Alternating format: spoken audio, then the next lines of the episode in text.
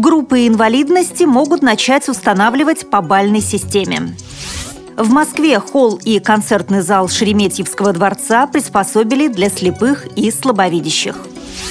В Костроме состоялся финал конкурса «Еду на Паралимпийские игры в Сочи-2014». В Тульской области прошли чемпионат и первенство России по пауэрлифтингу спорта слепых среди юниоров.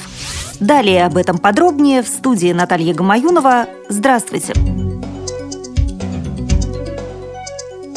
Группы инвалидности смогут начать устанавливать по бальной системе. Соответствующий законопроект разработан депутатом Александром Ломакиным-Румянцевым и внесен в Госдуму. Предлагается устанавливать группы инвалидности в зависимости от степени нарушений функций или структур организма. Необходимость внесения предлагаемых корректировок автор связывает с ратификацией РФ Конвенции ООН о правах инвалидов. В пояснительной записке к документу отмечается, что новые подходы к проведению медико-социальной экспертизы разработаны в рамках проведения пилотных проектов в ходе реализации государственной программы «Доступная среда» на 2011-2015 годы.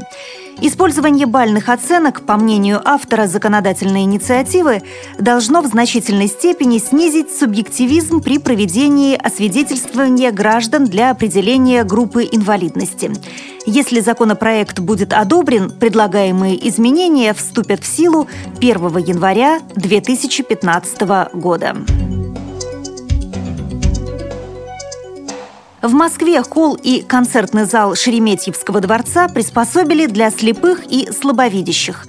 На полу установили тактильные указатели, на стенах таблички, дублирующие текст шрифтом Брайля.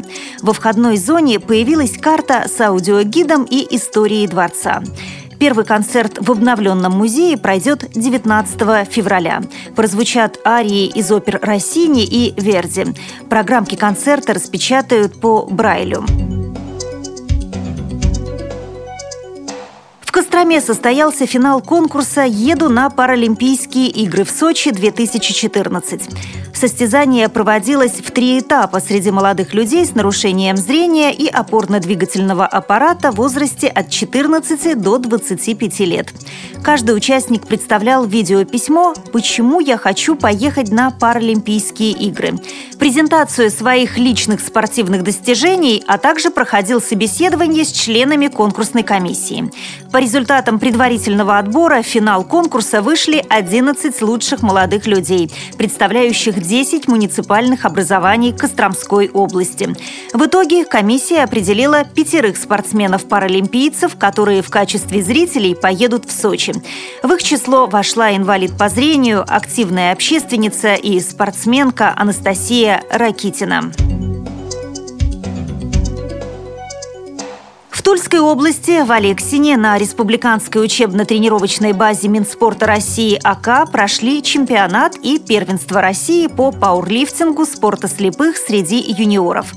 В соревнованиях приняли участие около 40 спортсменов из 19 регионов страны.